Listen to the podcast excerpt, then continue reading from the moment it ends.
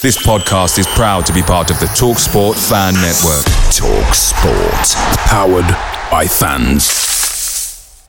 The TalkSport Fan Network is proudly supported by McDelivery, bringing you the food you love. McDelivery brings a top-tier lineup of food right to your door. No matter the result, you'll always be winning with McDelivery. Order now on the McDonald's app and you'll get rewards points delivered too. So that ordering today means some tasty rewards for tomorrow. Only via app at participating restaurants. 18 plus rewards registration required. Points only on menu items, delivery fee and terms apply. See mcdonalds.com.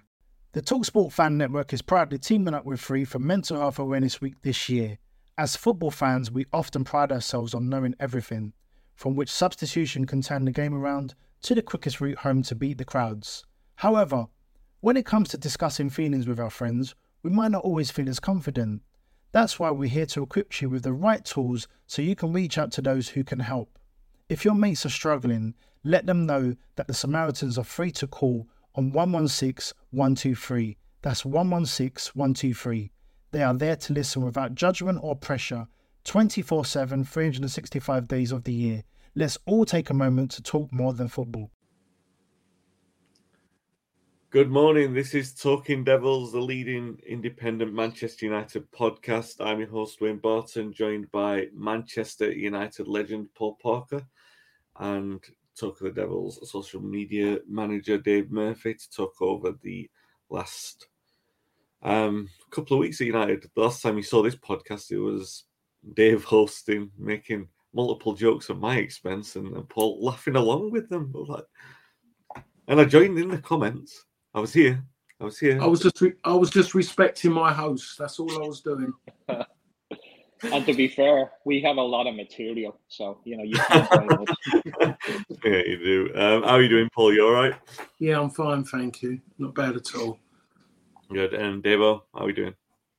All good. I'm glad to be out of the hot seat. You know, the, the pressure, the, the phone calls, the media requests. You know, I'm glad all that's gone now that I'm out of the hot seat. Yeah, my phone is extremely cold this morning. Hasn't hasn't rung once. hasn't hasn't, hasn't buzzed with a single message. Um, actually that that's not true. I, I, posted a thread on twitter last night um, about the goal garnacho's goal and it's blown up a little bit. It's kind of funny. I, I put a list of um, great goals seismic goals in united history kind of goals that um, if they were a great player and it was a great moment and it had something which elevated everything um, I tried to include that moment on the list. I, I, inevitably missed a few. I was sort of like rushing it through just to post it, really. Um, I had a lot of people sort of saying, "Oh, you missed this one, you missed that one," but that's part of the fun of the conversation, right? You know, um, I, I, definitely missed a lot.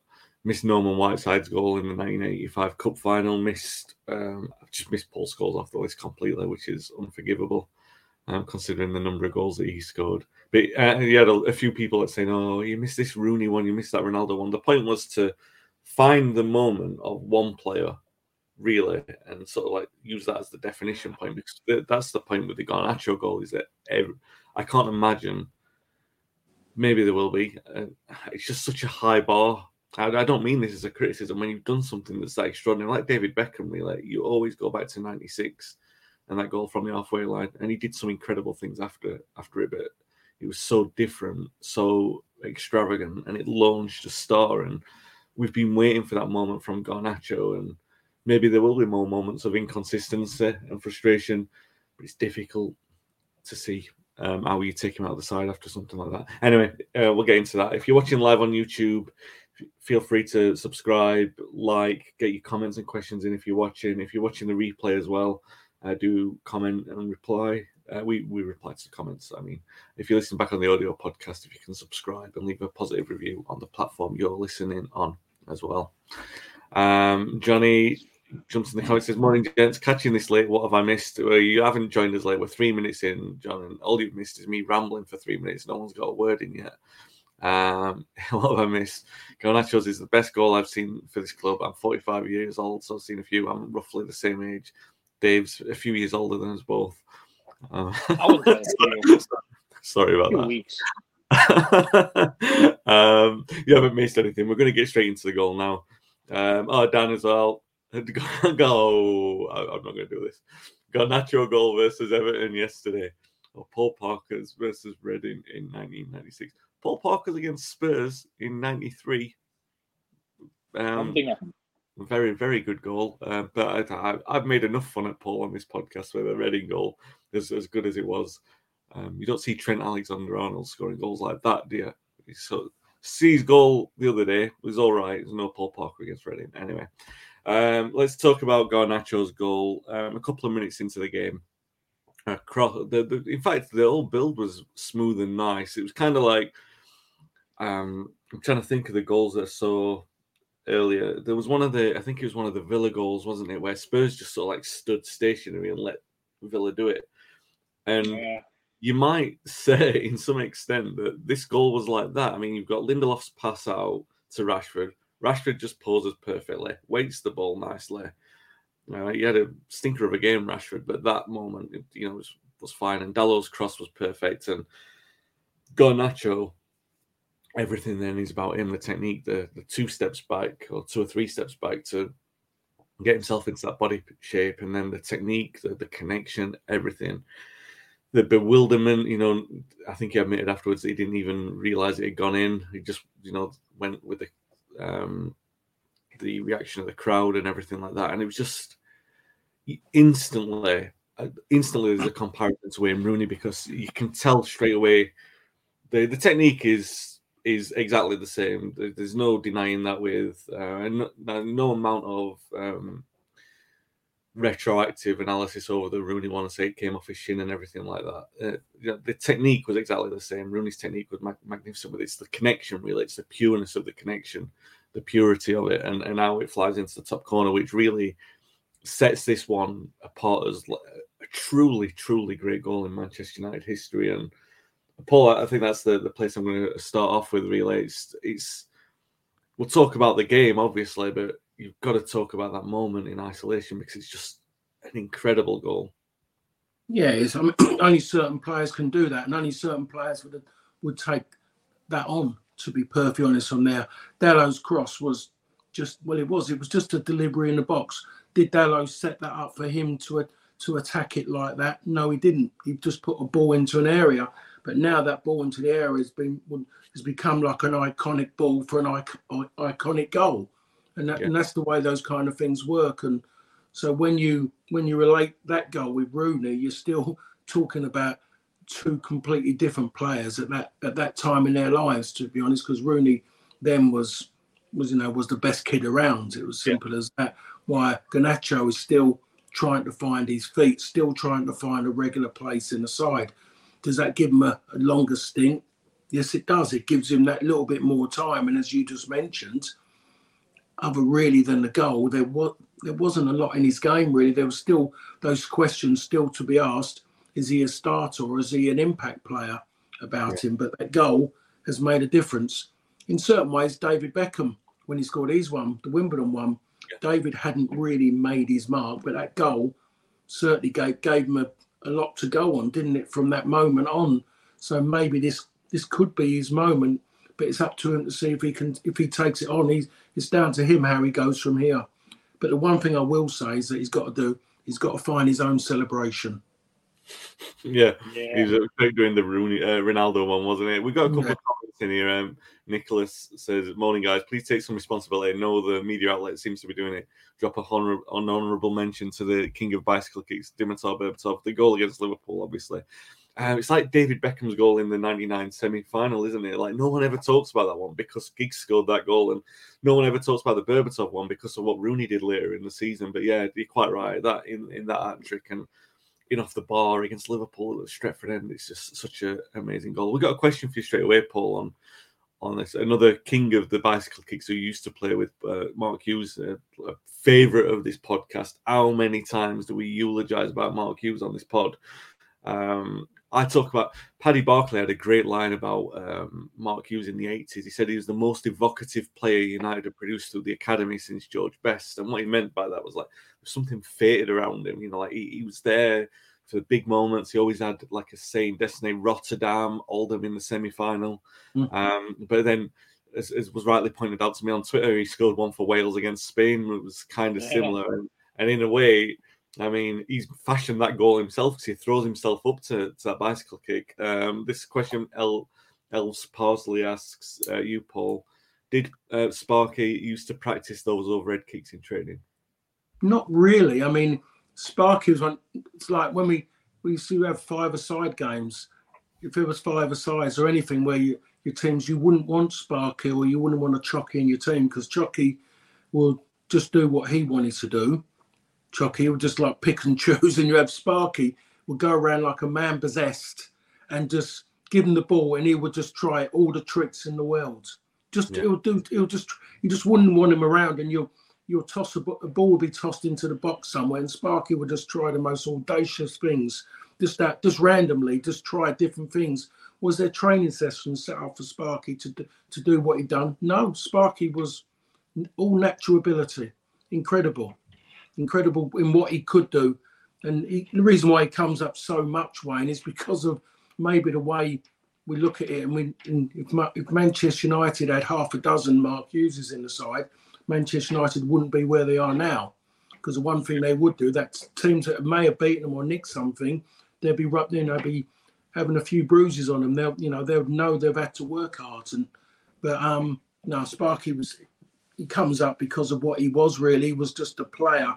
I've ne- I'd, I'd never come across anybody playing against him was horrible playing against him because you you knew if he was having a bad if he was making his game bad he would make yours bad as well he wouldn't make it easy and that was against him with him it was good to watch what other people what other people were getting the wax and that around him you know so when you talk about him and what he, I mean I was lucky enough I never come across him at youth football but people talk about him at youth football and they say he was abs- him and Norman when they played together in that youth side they was incredible together you know and Blackmore Clayton Blackmore says so many things he talks about it because you know the, the best supporter of Sparky his biggest idol is Clayton Blackmore Yeah. without No, a yeah. shadow He's, yeah, you're right. Um, uh, and we got a comment in there from Johnny who said um, he was um, he was Johnny's original and first favourite United player. So much passion, fight, and of course the amazing goals. Did he ever score a boring one?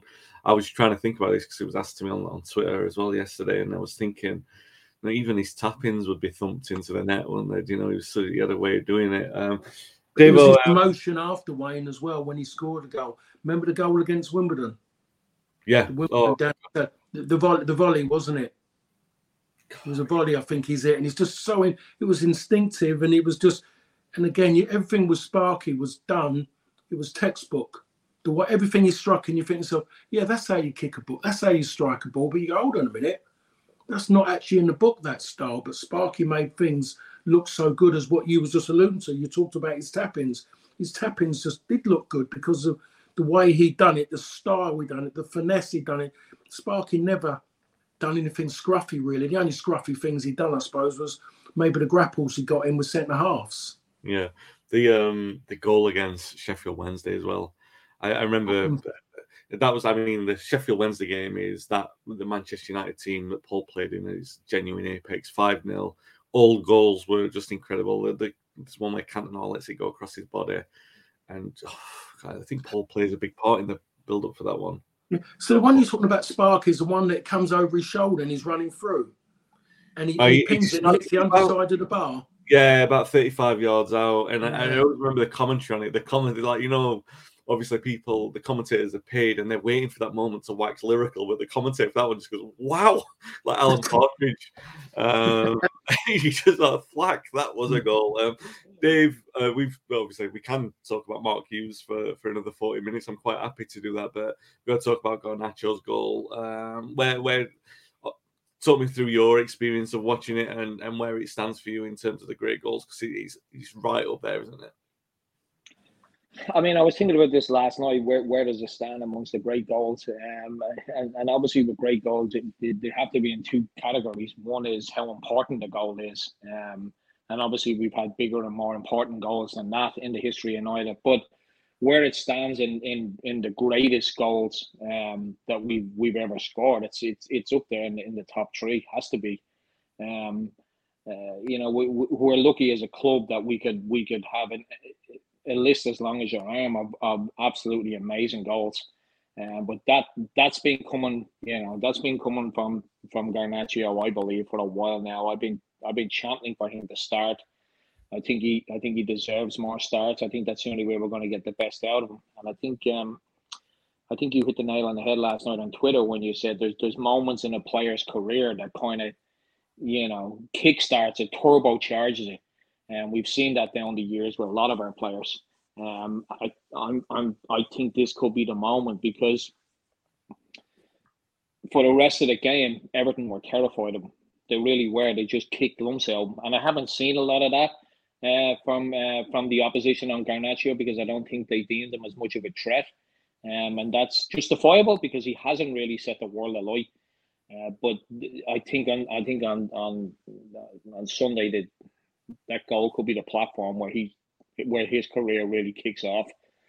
Uh, I think we're a much more balanced side when he plays on the left and Rashford's not on the left. Even though Rashford didn't have the greatest of games, I do believe he played a lot better than he's played in recent weeks. Um, and maybe he's starting to kick on as well. I mean, that weighted pass at Dalot was absolutely fantastic. There was a few other things I was happy with for Rashford yesterday. I'm one, I'm one of his biggest critics at the moment. Um, but uh, I mean, the, the goal itself, right up there with with with obviously with um, Wayne Rooney's and and you know, right up there with Giggsy's against Arsenal. Uh, that that goal will go down in, in history. I mean, I said it last night. It's the goal of the decade, not, not the season. You're not going to get a better goal than that. You're really not. Um, I mean, the, we could we could we could spend half the show talking about Sparky's goals, um, but that was just that was just unbelievable. It really took my I, I couldn't honestly I couldn't believe it um, when I went in because it was that moment of what the f- I mean, you just yeah. it, it stuns you to be honest. Because if we're being honest, I'm not so sure Dalot.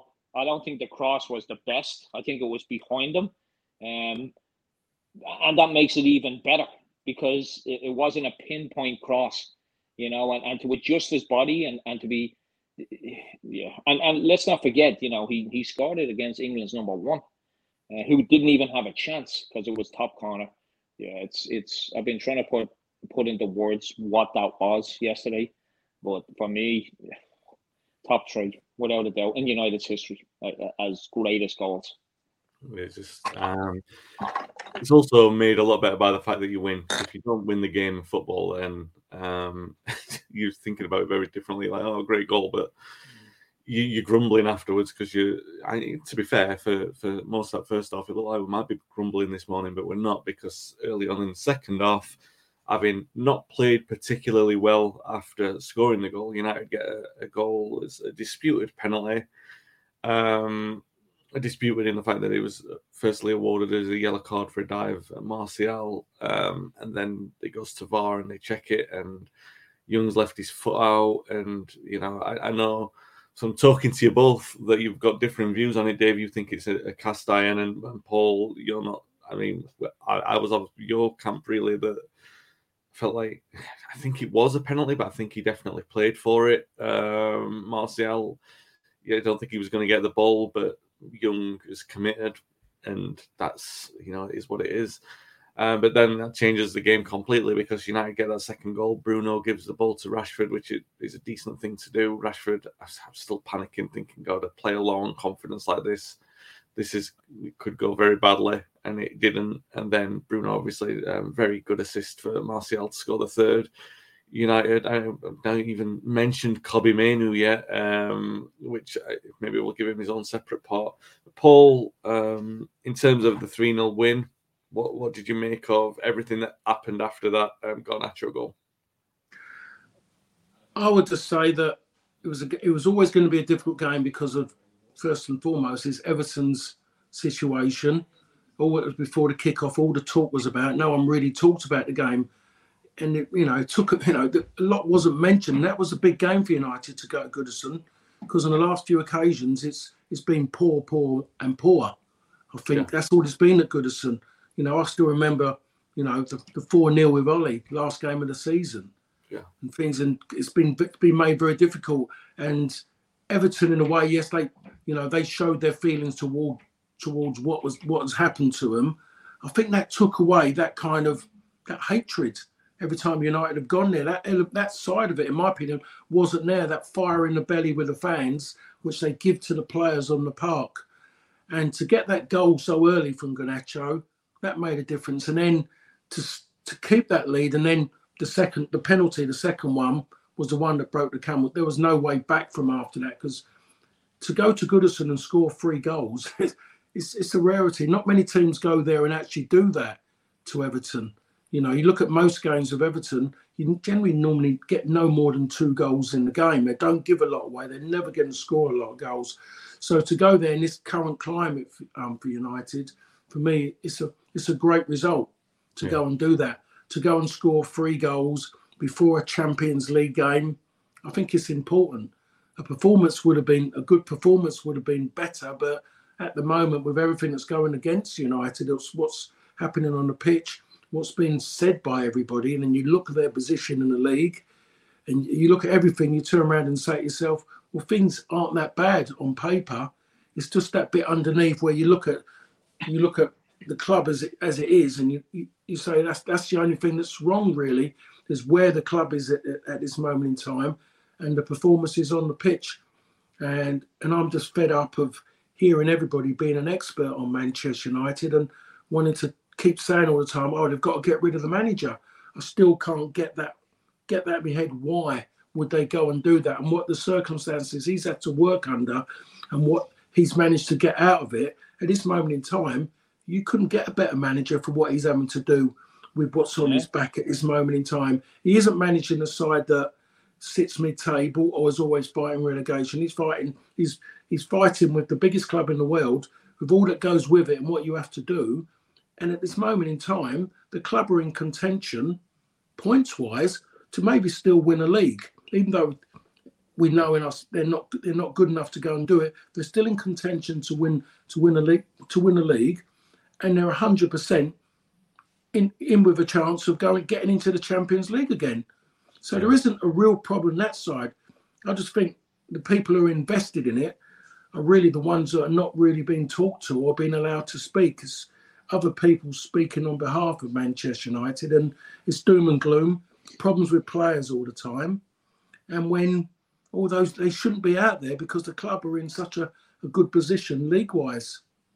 Yeah, no, I mean, was, um, you're quite right. I think I was looking at this, and I think it's three goals is the biggest margin that United have had at Goodison. Uh, there's a couple of times they've scored four, but I think they were 4 1 and 4 2. So a three goal win at Goodison is as good as United have ever managed there. And um, maybe Everton were, I mean, you could see them confidence hit after that second goal, it was kind of like, oh god, Eds went down and United capitalised by scoring a third, and that just uh, you know really did sort of put the gloss on the on the thing for United. Um, a couple of comments in for come to Dave. Um, Nicholas says, "Is VAR allowed to hand out second yellows?" In my opinion, Young should have had it, but not sure the rules allow it.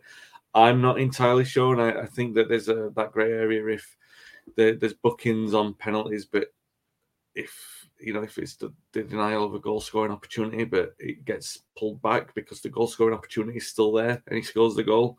I'm not entirely sure on that. Um, I actually thought less about the foul and more about the complaining afterwards that Young put himself at risk because he didn't shut up after, you know, and um, and he got taken off. Um, eventually, uh, Patrick says, "Morning all. Perhaps I'm a Grinch. I thought it was poor leadership to give Rashford the penalty at that stage. We're already two or three nil up." And then fine, if we're being ruthless, Bruno should have taken it if he's a designated penalty taker. It's a big risk in my view. Yeah, I mean, it, it's just, I think Bruno, the things that we expect from a traditional captain, we don't really get from Bruno. Maybe it's an interesting psychological thing to see how this is how captains behave from different countries. United don't have generally always had a, a British cap, well, usually had a British captain. Um, I know Wayne, it wouldn't surprise me if that had already been talked about. To be fair. I don't think Bruno would have straight away would have that happened. That happened too quickly. To you know, yeah. to just for him to go, oh, you can take it, and we we got to look at yeah, Bruno. There was, no, there was no, discussion. There was no, no discussion. There was no, nothing. that that was pre-planned, in my opinion, just because everything he, we've seen about Bruno, we know the way how how reactive he is. Yeah, I would say that was pre-planned. That if there's a penalty, he's mostly asked already. Can I have that? Because I just I need a goal. Yeah, that's in it. My, my my opinion. And, and, and he did it, you know, and, and we I don't think it's a considering he scored it. I don't think it's a massive talking point. If he missed it, it might be a different one. Um, Patrick says, I agree with Mr. Parker. Some of the anti Ten Hag dribble is ridiculous. One of the things I miss about Fergie is the banning of certain journalists for looking for a problem, i.e., Varane not starting recently. Um, yeah, good point. Ten Hag's definitely had the critics. Um, and to be fair, I know Paul, Paul just said there, Dave, about you know United being in um, contention now and a couple of weeks ago with the you know I always look at it from this point of view with with a complete complement I can see United challenging in any game. Really I can. Uh, but then when they don't when we miss two or three players even two or three the drop off is so um, significant that we're we can struggle to contain any team in the league. It's, it's where the the drop off is so significant really. But the one thing that has encouraged me in the last couple of weeks is we were hoping, and one of the things we said on one of the podcasts was with this mess of injuries, Ten Hag needs to start finding solutions. And I mean, he kind of is at least, you know, like Maguire stepped up a little bit. Maguire, um, Lindelof was fine yesterday. I don't think there was a problem. Um, Dalot was a lot better yesterday than what he has been uh, before the international break. Um, McTominay, we generally only mention him when he's played poorly because it's so obvious that he played poorly, but he did a decent, quiet job yesterday. Um, I was, I, I, didn't think Rashford played as well as you thought he did, but um, you, you, know he scored and and was pivotal in one of the goals. So all the things that could have gone wrong didn't go wrong for United, and I guess that lends to the idea of a couple of players coming back, like Shaw provides more balance on the left, and that's a big difference to everyone's game um, and Mainoo, who we still haven't talked about, but we will. Um, all these things. And by the way, giving Mainoo his debut at Goodison, a ground where we've crumbled many times. Big call by Ten Hag, bigger performance by Mainoo for that. Uh, but yeah, Dave, goal aside, what do you reckon about um, what what do you reckon about the performance yesterday? I mean, it was Everton getting the ten points uh, deduction wasn't a benefit to Manchester United at all. If anything, it was going to make the game even harder. I was very, I was concerned going into that game, um, because Everton away is always difficult, um, and then the ten point deduction uh, worked in our favour because uh, I mean Paul Paul hit the nail on the head there when he said that the crowd were very subdued against Manchester United and more focused on letting the Premier League know. And I think that had a massive, massive part to play in that game yesterday because you know, Fergie has even said in the past there was. I mean, there was times where he wouldn't even play Rooney because it was so hostile at, at, at Goodison. Um, so you know, going there was always going to be difficult, but I never thought of it that way when, until Paul said that you know the, the crowd was just not focused on Manchester United, which was a benefit to us. Um, you know, we obviously started with a fantastic goal. And then for me, it was the, and I've been very critical of this player, you know, for the past few months, but it was the Onana show. I mean, we haven't mentioned him yet, but he, in the first half yesterday, he was absolutely fantastic. Um, I still think every now and then there's a blunder in him still, but he was absolutely fantastic. He kept it at 1 0. Um, having Luke Shaw back was, you could just see the instant improvement in that team. Uh, it, like you said, it's a more balanced side. That left side was just more secure. There was, there was just more freedom up and down that wing. Um, but I think I think going to Goodison is always going to be a tough game. Uh, but you know, w- winning three 0 I never thought that at the start of the game that that would happen. I thought we'd get away with a draw. But um, the Bruno situation, you know what? I, I know Patrick said that you know it, it was poor leadership. I actually think it was the opposite. I really do. Um, I think it's great leadership that a, a captain can see a player that's struggling, and I do believe that it was pre-planned. Um, I, I obviously think that you know Bruno thought, well, hopefully we be two or three goals up when this happens, you know, and it's not going to be nil nil in the last minute and having to give Rashford a penalty. Uh, because when he gave him the ball, the, I'm not sure what you're seeing, but the camera pan to Fletcher and, and Ten Hag in the crowd, and you could actually see both of them basically saying, "What the hell is he doing? I mean, what's going on here?" Um, so I think it was fantastic leadership from a captain. It's a 50-50 chance, isn't it? And and you know that's what Bruno is all about: taking chances, constantly taking chances. Um, and yesterday it worked for the better. Uh, it was an absolutely fantastic penalty, though. I mean, top corner. Uh, brilliant it was. Confidence is must be down on the ground at this at this page for Rashford to step up one 0 because you know you miss a penalty and it just gives you the team you know a G up then and, and the opportunity then and they get one up on you because uh, they they'll start kicking on from that. But I thought it was uh, you know uh, I know everyone has their opinion about it, but for me I thought it was an absolutely fantastic decision by by um Fernandes. Now we're sitting here the day after and we've scored. Would I have had a different opinion if we'd missed it? I mean, probably not, because I think he made the right decision. What else can you do to try and, and uh, get a goal scorer to score? Give them the best opportunity, and the best opportunity is a penalty, right? So, for me, I think it was great leadership. Um, I think in the end we were worth the three 0 I had I seen a few commentators saying that that didn't reflect the scoreline. It it really did because you know Everton had some chances in the first half, and Onana was you know was was pretty pretty good in the first half. But I think in the second half we we were a much better team. We were much more organised, um, and there was a, there was a nice flow to it. And you know we got the biggest game of our season coming up midweek, and as uh, Mr. Parker has said many times before, you know Fergie's Fergie's big thing was a big performance before the big game, um, and I think we got that yesterday. Uh, we got that big performance, and, and I'm fairly confident going into midweek against Galatasaray. I really am. Um, let's talk about Kobbie, Mainoo. Um, just absolutely magnificent performance, especially for a debut.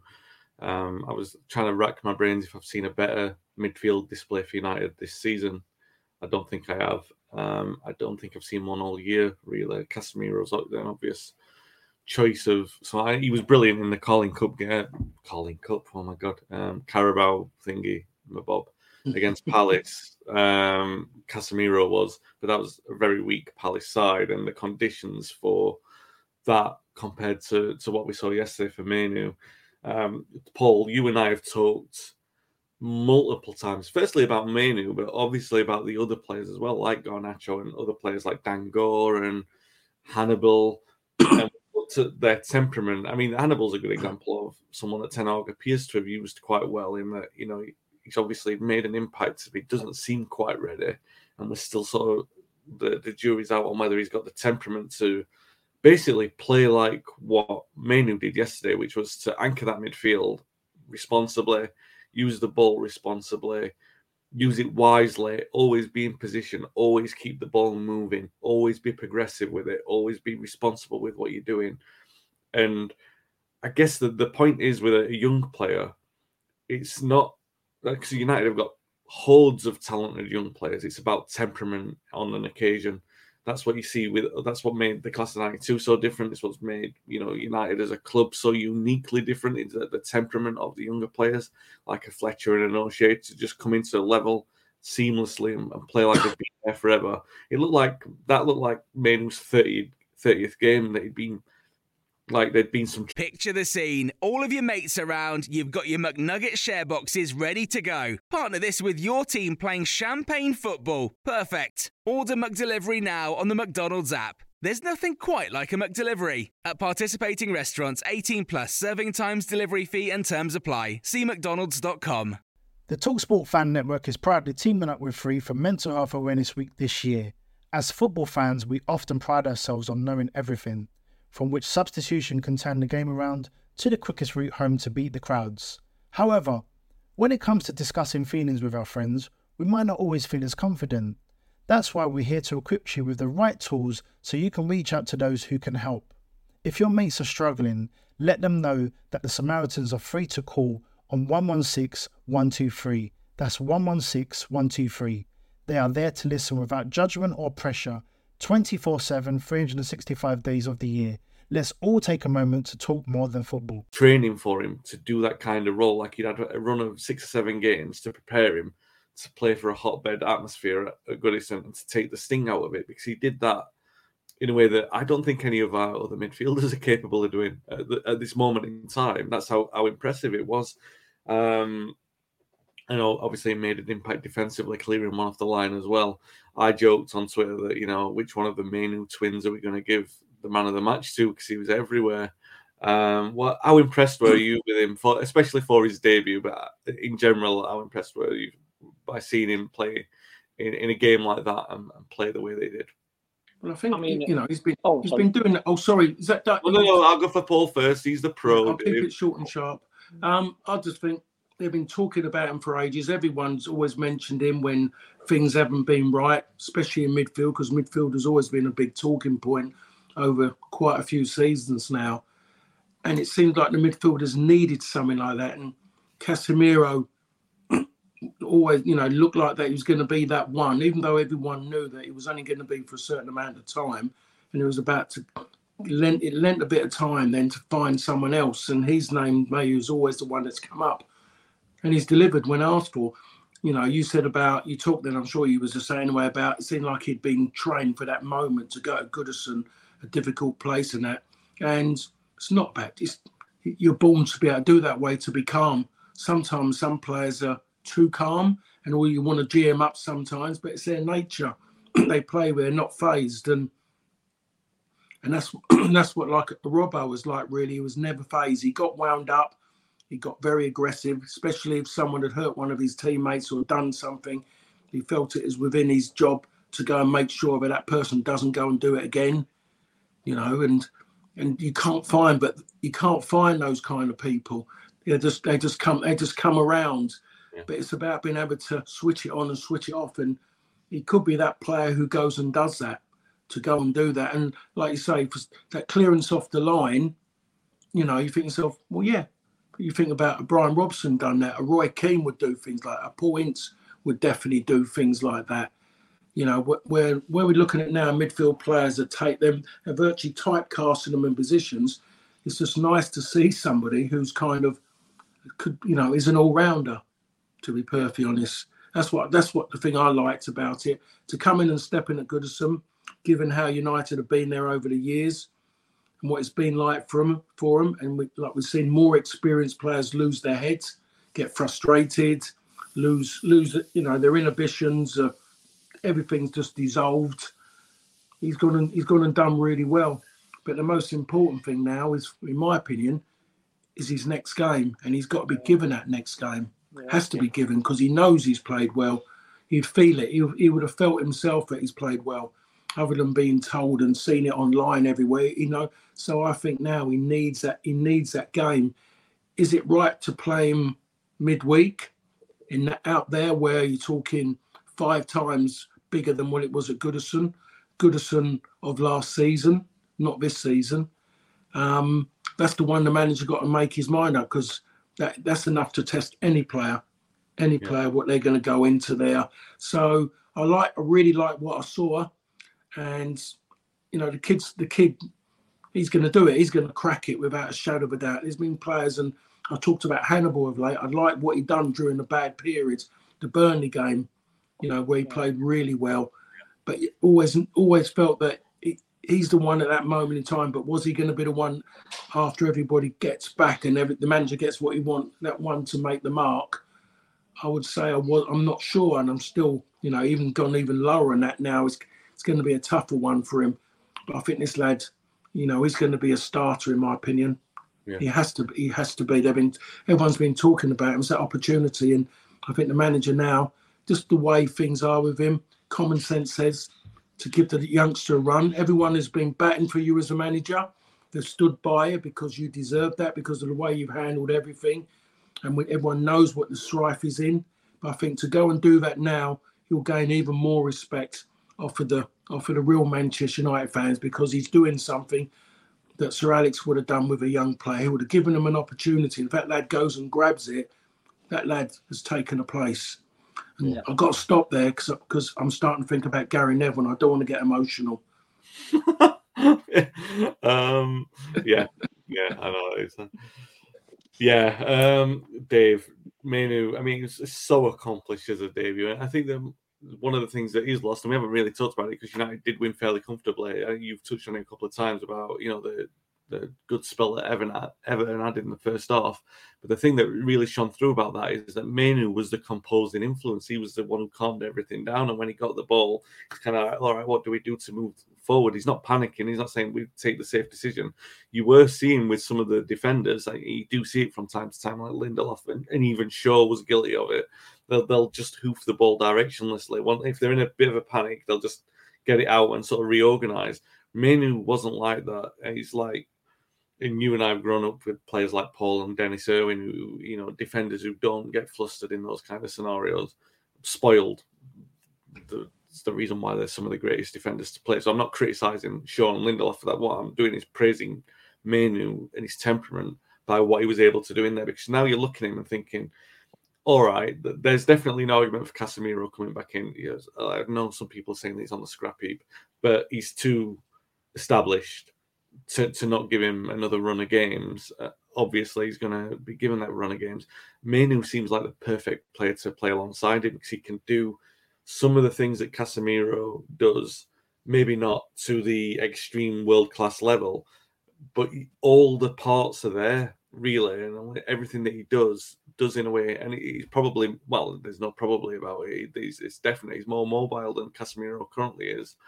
Um, so he, he's almost like a perfect foil for him. So Mount Eriksen, probably some other players that I'm I'm thinking of will probably just have to sit and wait and give let this guy have a chance because I mean it's you want to get carried away with the goal that Garnacho scored, but you also want to get carried away with what Mainoo did because we, we knew that he was in him. We knew that he had the talent, but to actually see it go out there, you know, like to, to play and dominate a game like that and, and really get United through that period where they needed to get to that second goal, that was all down to Mainoo's calm and influence, really, and his, his ability to progress the play and, and, and calm it down, his responsible use of the ball and everything like that. Um, what, what, did you make of him, and what do you reckon to Paul? I mean, I make complete agreement that he's, I would say, for maybe not every single game. Yeah, Galatasaray, maybe take him out of that one, but he, will be playing games in that first team picture for the rest of the season. He, has got to be in that starting picture now. Yeah, I mean, I, I, I think it'd be a hard argument to um, to say that that you know the greatest debut I've, I've seen. I think most United fans have probably seen is Wayne Rooney's debut. Um, but that that debut yesterday was right up there. It really was in terms of going from you know Rooney Rooney came from a Premier League team to a Premier League team. Um, he was already being tipped for the top. You know, obviously after that goal against Arsenal, but I've, I've seen Mainoo enough times in the reserves and and, and the the U teams to know that that this guy is is is going to be something special and and the reason I say that is that when when you when I seen him in preseason as well, and we know preseason can, can not really tell you a lot, but I thought he was very very impressive in preseason before he got injured. But the point I'm going to try and make is that hopefully it comes across is that when I watched him in the reserves team, the calmness of him is just unbelievable. He just calms everything down. He doesn't get phased. He's good in the tackle. His awareness of where people are around him is just phenomenal. You know, everything on the half turn. He's just, but to take that that type of, of performance and then take that step up to the Premier League away to Everton and still play as if he's playing in the reserves, if that makes sense. Um, because to him, it didn't and and I don't know why I'm to him it didn't look like it was a step up if that made sense. It just looked like he, he was there, he was born to be there, and he's been there for a long time. Um, and that was the biggest thing for me. And I was I was gutted when he was taken off after 70 minutes. Absolutely gutted. I'm like, no, no, no, no, no. This is this is what I paid my Sky Sports subscription for. Put him back on. Get him back on. Now I get it. 70 minutes into your debut, everything game looked like it was won. I understand that, but I was disappointed and and I'm lately I haven't been disappointed when we've taken players off. I'm like, Jesus, that's 20 minutes too late. Um, but he he was absolutely phenomenal yesterday, and I I I think you know it would be an injustice to him to not play him against Galatasaray. I mean, later on we're going to talk about you know Paul's experience at Galatasaray, where there was a little bit of a tiff or a little argument that went on on that day. Um, I, you know, obviously that stadium is an absolute nightmare. Um, every time you see them in European games, it, it, it must be it must be frightening for, for players. Players can buckle under. I just don't think that this kid would buckle under. You know, I really don't. And and maybe it was it was it was in Ten Hag's mind that you know Everton away is a very very hostile atmosphere. This is the preparation for Galatasaray away if I'm being if I'm being honest, if he's going to take him out of one of the games, I would do it against Newcastle. I really would. This game on midweek is their is our biggest game of the season. It's a game we have to win. Some of the more established players in the team won't give us any more than what Mainoo could possibly give us. Um, they'll give us less. I mean, even if he does kind of like freeze a little bit on the night, I still think that he's going to be better than anyone else that we put in there. Because his calmness yesterday in the ball, his crunching into tackles, um, and then obviously that clearance off the line. Um, if, if I, I, think I got yesterday what I expected to get from him because I have such high praise for him. You know, I really do. I was gutted when he got injured against Real Madrid. I really was. I was hoping that okay, I hope this isn't the end because some players have an opportunity, they have a window, but obviously Ten Hag sees a lot more of them than we do in training, and it was an absolutely phenomenal, phenomenal debut. If it's at home against, and no disrespect, at home against, I don't know, Bournemouth, you're kind of going, well, you know, it was a good performance, but it was away to Everton, and as Paul rightly said, we it, it's not often we go there and and win a game, let alone be so good to win that game. Um, I know there was moments when Everton played well, but for me, right up there with Rooney's. Uh, Rooney still is my debut ever. You know, three goals, Champions League. Uh, that for me, well, I don't think would ever be beaten. Um, but Mainoo was close there. We got a lot of close this weekend, and ironically, both of them are in relation to Wayne Rooney. You know, the goal, um, and then the debut. You know, two different players we focus back to the same player, uh, Wayne Rooney. But for me, I think his his debut was absolutely phenomenal. It was just like I said, it was his calmness on the ball. It was just like everything just seemed to slow down when he got the ball. You know, yeah. and he was absolutely. I'd say I'd say the Everton fans and the Everton players were more than happy to see him go off after seventy minutes. Yeah, um, I absolutely agree with you. Um, the third part in the Wayne Rooney connection was the fact that it was at Everton. But I'll let you off not being a stato as much as a nerd as much as I am with that. But yeah, I mean, it was just just the thing that you both really commented on, which is um, the thing about every great player is that the game moves to their pace, and for a player like to do that on his debut is just mental. Really, it really is. Um, so looking forward to seeing more of him. Uh, Paul, you, you didn't you stopped talking earlier because of the you know the power of nostalgia but we are going to take you back to Galatasaray in 1993. Um, United go there this week needing to win um, to stay in the Champions League. It looks very remote chance of doing that. You had to win to stay in the European Cup, and that didn't happen because of uh, Galatasaray players rolling around from the first minute and wasting time, but also because of the incredible atmosphere, uh, the fans being in the stadium, six hours before kickoff. Um, one of the most notorious trips in games, away games in United history, let alone European history. Say Galatasaray, everyone think we played there in '94. No, it was like say 94, 95. We played there as well, but it's still. Um, not quite 1993, and, and the, that old stadium's been knocked down, and they've got a new stadium now. But the atmosphere is still pretty mad in there. It's, it might not be quite as crackers, but it's, it's going to be quite intimidating. Um, I, I, guess in in a two part summary, um, your memories of that one and, and how you think United will fare on on Wednesday. Well, that one, I mean, the memories just start from the moment the plane landed. Really, it was just, it was just crazy. It's just like virtually, the airport decided that, you know, that everyone could try and get, get as many people into the airport as possible to abuse people coming on a flight from Manchester? And can they bring placards and bed sheets with threaten, threatening words on it? Um, sing songs to threaten teams, but smile as you're doing it. Um, it was an incredible occasion, and the, the boss kind of teed us all up for it, and it was, and we got what we we got maybe a lot more than what we was expecting, but we we arrived and it was quite ferocious. I mean, went to this lovely hotel just on the river. Can't remember the name of it, but it's the one that splits Europe and um, Asia. And we stayed there. Everything was wonderful. The staff were lovely to us. The day of the game, it seemed like somebody took away their happy pills and they decided to be aggressive and nasty. The people who were in the little foyer areas who were shining shoes and that, if any of us had decided to have our shoes shine, they would have put acid mostly on the rags, drag that across your toes, saying we're shiny boots, but they they weren't. They were taking your toes off with acids. He got very nasty. And the moment we arrived, and as you mentioned, the singing and all that before, and we went on the pitch um, before before just to have a have a look at the stadium, and we we went up, and all of a sudden you could just see people in there already. And when I say people, eighty percent of the clubs in this country would want a crowd like that just to watch a game, not just to be in there that many hours before the game singing songs. And we went, and it was quadraphonic.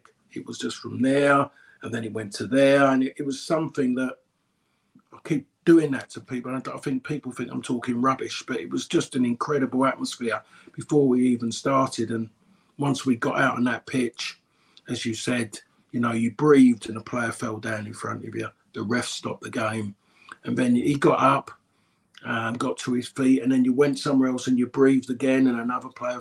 The game never got going. It's like watching games today, by the way. Virtually, there must have been that any player breathes on you, you are allowed to go down. Um, and it was. I mean, if, you're talking 90 minutes of football, a game's 90 minutes, there would have been less than 45 minutes of the ball in play. They yeah. just played the game out, and they was happy just to just to stop us going through. And it's still classed as their great. They still class it as their greatest night, coming greatest night. But now that might have changed a bit because they've, they've come to Old Trafford and won. Then to get then the opportunity now to do a double over yeah. United to be something. It's incredible. I mean, I went across there and I've done some filming there. Um, when the, when the draw was made, they, they made a draw, and I was asked to go and do some filming. I'm trying to think when I done it about January, February of this year for a program on BT Sport about it, and it and we just we went around. We went to where that where the hotel we stayed in, and um, it was quite just to chat. And I was chatting then to their um to the player who was the captain as well. It was me and him doing doing it together, and it, what he was just telling me, everything was geared about that game. It was about to stop this, to stop that. And we have to remember they had some talented, talented players. Tugay was one of them, mm-hmm. a young Tugay who was a horrible brat, horrible. Everything about him was was spoilt, horrible, arrogant, but he was a great player. And you need that to be a great player, especially the arrogant side, because you have to believe in yourself. There's a, a margin in arrogance that you need to be a great player. And Tugay proved that that evening, and he proved it. What, how good a player he was when he when he come and he played for, come here and play for Blackburn Rovers and talented.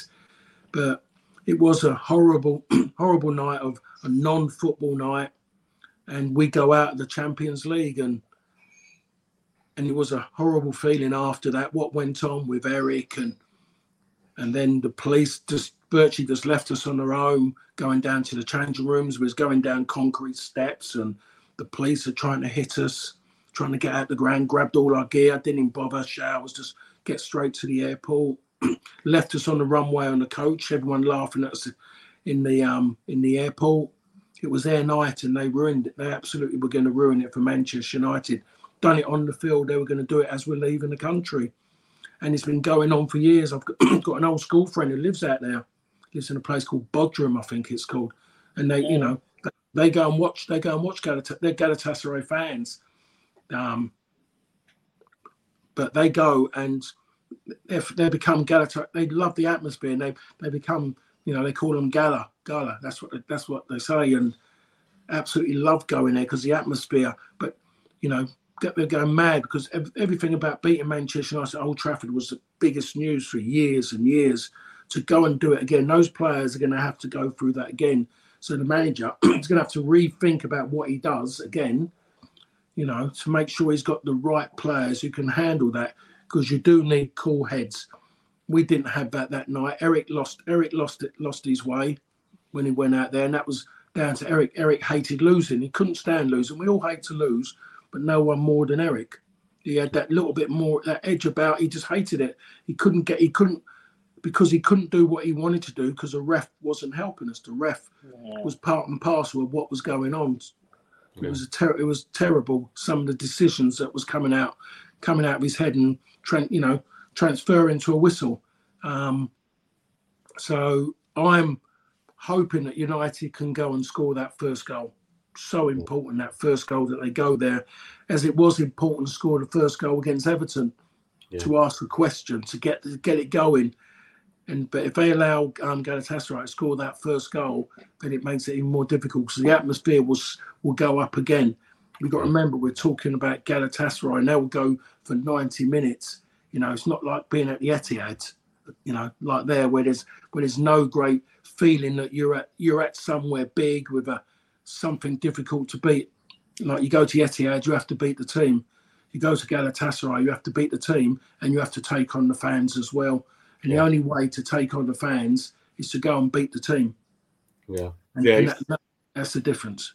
It's yeah. There was. I remember that game so well, and I remember the the referee blew up like right on time, right on ninety, and there was at least like yeah. four minutes, four or five minutes, and, and we're talking that people will you know now they put up the boards and they put up the electronic boards. There was a time when they put up just a, a number, didn't they? they?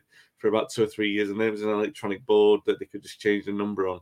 And now it's like four, five, six, seven, eight, nine, ten then you wouldn't get more than three or four, and it'd just be sort of like played until the referee blew, and like four minutes would be an extreme amount of time. Uh, they'd usually be like between two and three. In fact, usually between one and two, and then three for like lengthy stoppages and four. And everyone's expecting like four or five in this game. It gives you the extent of like everyone like that's how much people were expecting to be added because of how much time would be wasted. And the referee blew on right on 90 um, probably just wanting to get out of there. Yeah, and that's what I think so. that's one of the things that wound Cantona so up so mm. much. Um, and he he called the referee a cheat afterwards, and he was in there. It's, it's caused so much trouble. But this guy, the referee, was actually done for match fixing like a couple of years yeah. later. Um, it's, it's some, a great story. You can go and check it up. Um, and it's not so great that United were eliminated, but um, Dave, I mean, it's not just Galatasaray United have had it's not worth checking to reel through them. But United have had some stinkers in in Turkey. You know, I remember getting battered by Galat uh, Fenerbahce after not in '96 when we won and they won at Old Trafford, but we, they were the first team to ever win a European game at Old Trafford uh, away away game anyway. Elvir Bolic scoring a goal that deflected over the, off David May's thigh and into the net. What a load of Bolic! The the newspapers said the day after, and it was really. Uh, but United, in the, the return from the Wayne Rooney game, they got battered out in Fenerbahce. I think it was a dead rubber, but I think we've had um, Galatasaray. We've played them since in, in the new stadium. I'm, I'm pretty sure, and we've played Bursaspor Istanbul when Rafa was playing for them, uh, here a couple of years ago when they, they won out there when one of the was it the, when they the corner and the goalkeeper Henderson was sort of left exposed and they ran and scored from that. Um, so United, yeah, United do not have a great record in Turkey. They need to win to to keep their hopes alive in the Champions League. And I've pretty much resigned myself to the fact that we won't be in the knockout stages, and it's about whether or not they get the Europa place, and which is you know, definitely not something to take for granted as well. Uh, what are you expecting this week? Um, I mean, I don't think I'm expecting anything at the level of 93. I think that's just out on its own. Uh, in, in regard to a spectacle of, of how fans and hatred can spill down onto the pitch. I mean, still to this day, which is 93, what's 30 years later, I think we can all recall pretty much the whole game, you know, and, and the complete robbery that took place. Um, and no surprise that a few years later that referee gets done for bribery. Um, I mean, it, it, also it also reminds you how insane Eric Cantona was. Is that with all that spilling down onto the pitch and the riot police and all, he still wanted to take on everyone in that stadium. You know, he wanted to take on everyone and anyone that came forward. So, I mean, that's why we loved him, you know, and not just for his football, but for, for the, the, the pure adrenaline that he had, and for the, as Paul said, he just didn't he didn't want to lose him in any circumstances. And you hmm. know, some players will go to a stadium like that, and and you may see them. Um, you know, let's say for instance, like a Vinnie Jones, I just went around kicking people all day long in the Premier League. You stick him out in Galatasaray, he'll he'll wilt or he will, you know. But Eric was just insane that night. So again, one of the reasons why I love him and still still love him. Um, but I'm confident about this week. I really am. I, I I do believe, you know, especially after that performance or that win against Everton. Um, I think we will go there and and and win. Um, the dilemma here is that you know, are we good enough to win the Champions League if we get to the knockout stages? I've seen worse teams win it, but there's some really good teams in the Champions League this year. Um, the, you know, do I know you got to be in it to win it. I don't believe we will win the Champions League. Um, but then again, the look at the draw could help you. Anything can happen in a cup competition. We all know that. Like I said, worst teams have won it. Is our best chance of a European trophy dropping down into the Europa League? I don't know. It's just, it's just, it's more games, isn't it? We're out of the Carabao Cup, Carabao Cup. You know, um, if we go out of Europe, it gives us a good run at the league and the FA Cup. And I know you know, uh, every team goes into every competition wanting to win it. Um, but there is certain competitions where you kind of look and go, well, I would sacrifice it. Um, so uh, I'm, kind of I'm kind of wandering on here like in a Wayne Barton way, but um, I do believe that you know I do believe we'll win it. I just I just I I'll cut it down to three minutes though. Um, I just don't know whether it's going to do us any good going through the knockout stage or going into the Europa League for the rest of our season. Um, you know, so some good there's some good teams in the Europa League. We know that. Uh, the finals here in Ireland, so I'd be happy um, if we got there. Um, but I do think we we will win. I do believe that, but I just don't know how how much of a benefit it's going to be for us going through in the Champions League if we do go through all weeks. Yeah, I'd, I'd I'd rather not. I'd rather just go out of those competitions altogether. If if, if it's a choice between the Europa League and going out of Europe, I'd rather just go out of Europe. It gives us a better chance of getting Champions League qualification for next season uh, because what, we can we can purpose to do this again. To to do you know what I mean? It's do you, do you just go through that exact same process of losing three or four games and then go, oh well, we qualify for this again? Do you know? Yeah, no. I, well, I, I just think you know in our current in our current situation, the way we are, and with the players that we have, um, I don't think it's going to do us any benefits to go through to the knockout stage and get eliminated then. Um, to add more games, I really don't. Um, I just don't think we're good enough to win the Champions League. Um, and the Europa League's a massive distraction. Um, it really is. You know, that Thursday night, then Sunday game, then Tuesday game, then Saturday. It's just uh, we, we spoke earlier on where you said that you know, we lose two or three players and we're a completely different team. We're a mid-table team. Um, we don't have the the squad to challenge on all four fronts. We really don't, regardless of whether being away for the Champions League. So for me, I think it, for for our for our league position, I think it will be more of a benefit to go out of Europe, even though that's defeatist. I I still think we'll beat Galatasaray, but I just don't think in the long run it's going to do us any good. Um, I do believe that the Champions League is, is, is our priority to get back into it. We'll, we'll have a much stronger team. We'll have a bigger squad, I do believe. Um, I think Ten Hag, you know, it's a different season if he has a fully fit squad. It really is. You can see that. You can see as each player comes back, we're getting better and better. Martinez is back in training. Um, I think they've super glued Varane back together again for another few weeks.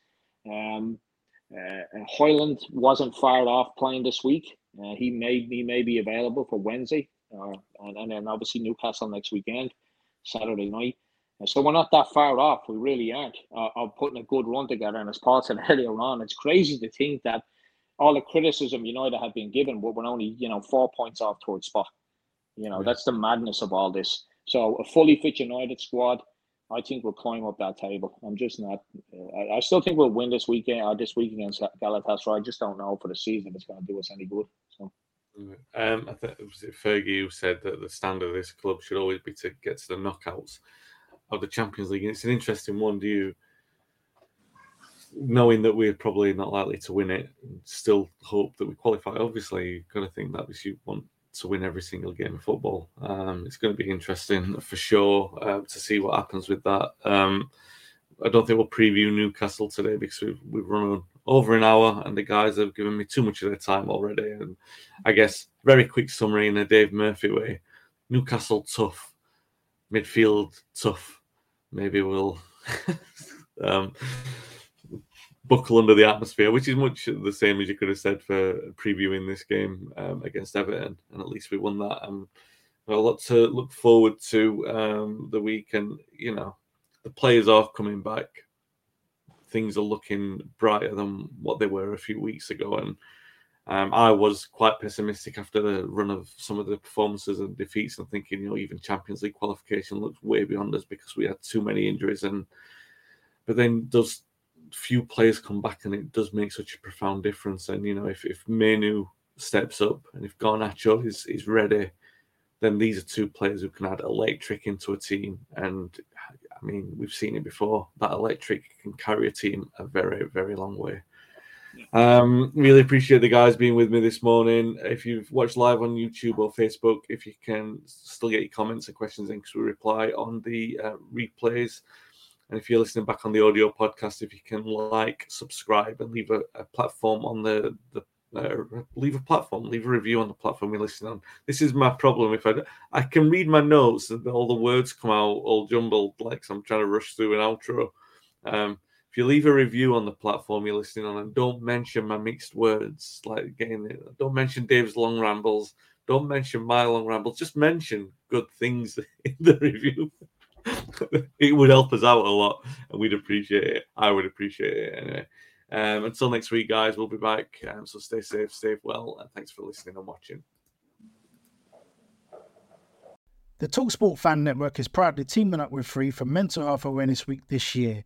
As football fans, we often pride ourselves on knowing everything, from which substitution can turn the game around to the quickest route home to beat the crowds. However, when it comes to discussing feelings with our friends, we might not always feel as confident. That's why we're here to equip you with the right tools so you can reach out to those who can help. If your mates are struggling, let them know that the Samaritans are free to call on 116 123. That's 116 123. They are there to listen without judgment or pressure 24 7, 365 days of the year. Let's all take a moment to talk more than football. Away days are great, but there's nothing quite like playing at home. The same goes for McDonald's. Maximize your home ground advantage with McDelivery. Order now on the McDonald's app. At participating restaurants, 18 plus serving times, delivery fee, and terms apply. See McDonald's.com. This podcast is proud to be part of the TalkSport Fan Network. Talk Sport. Powered by fans.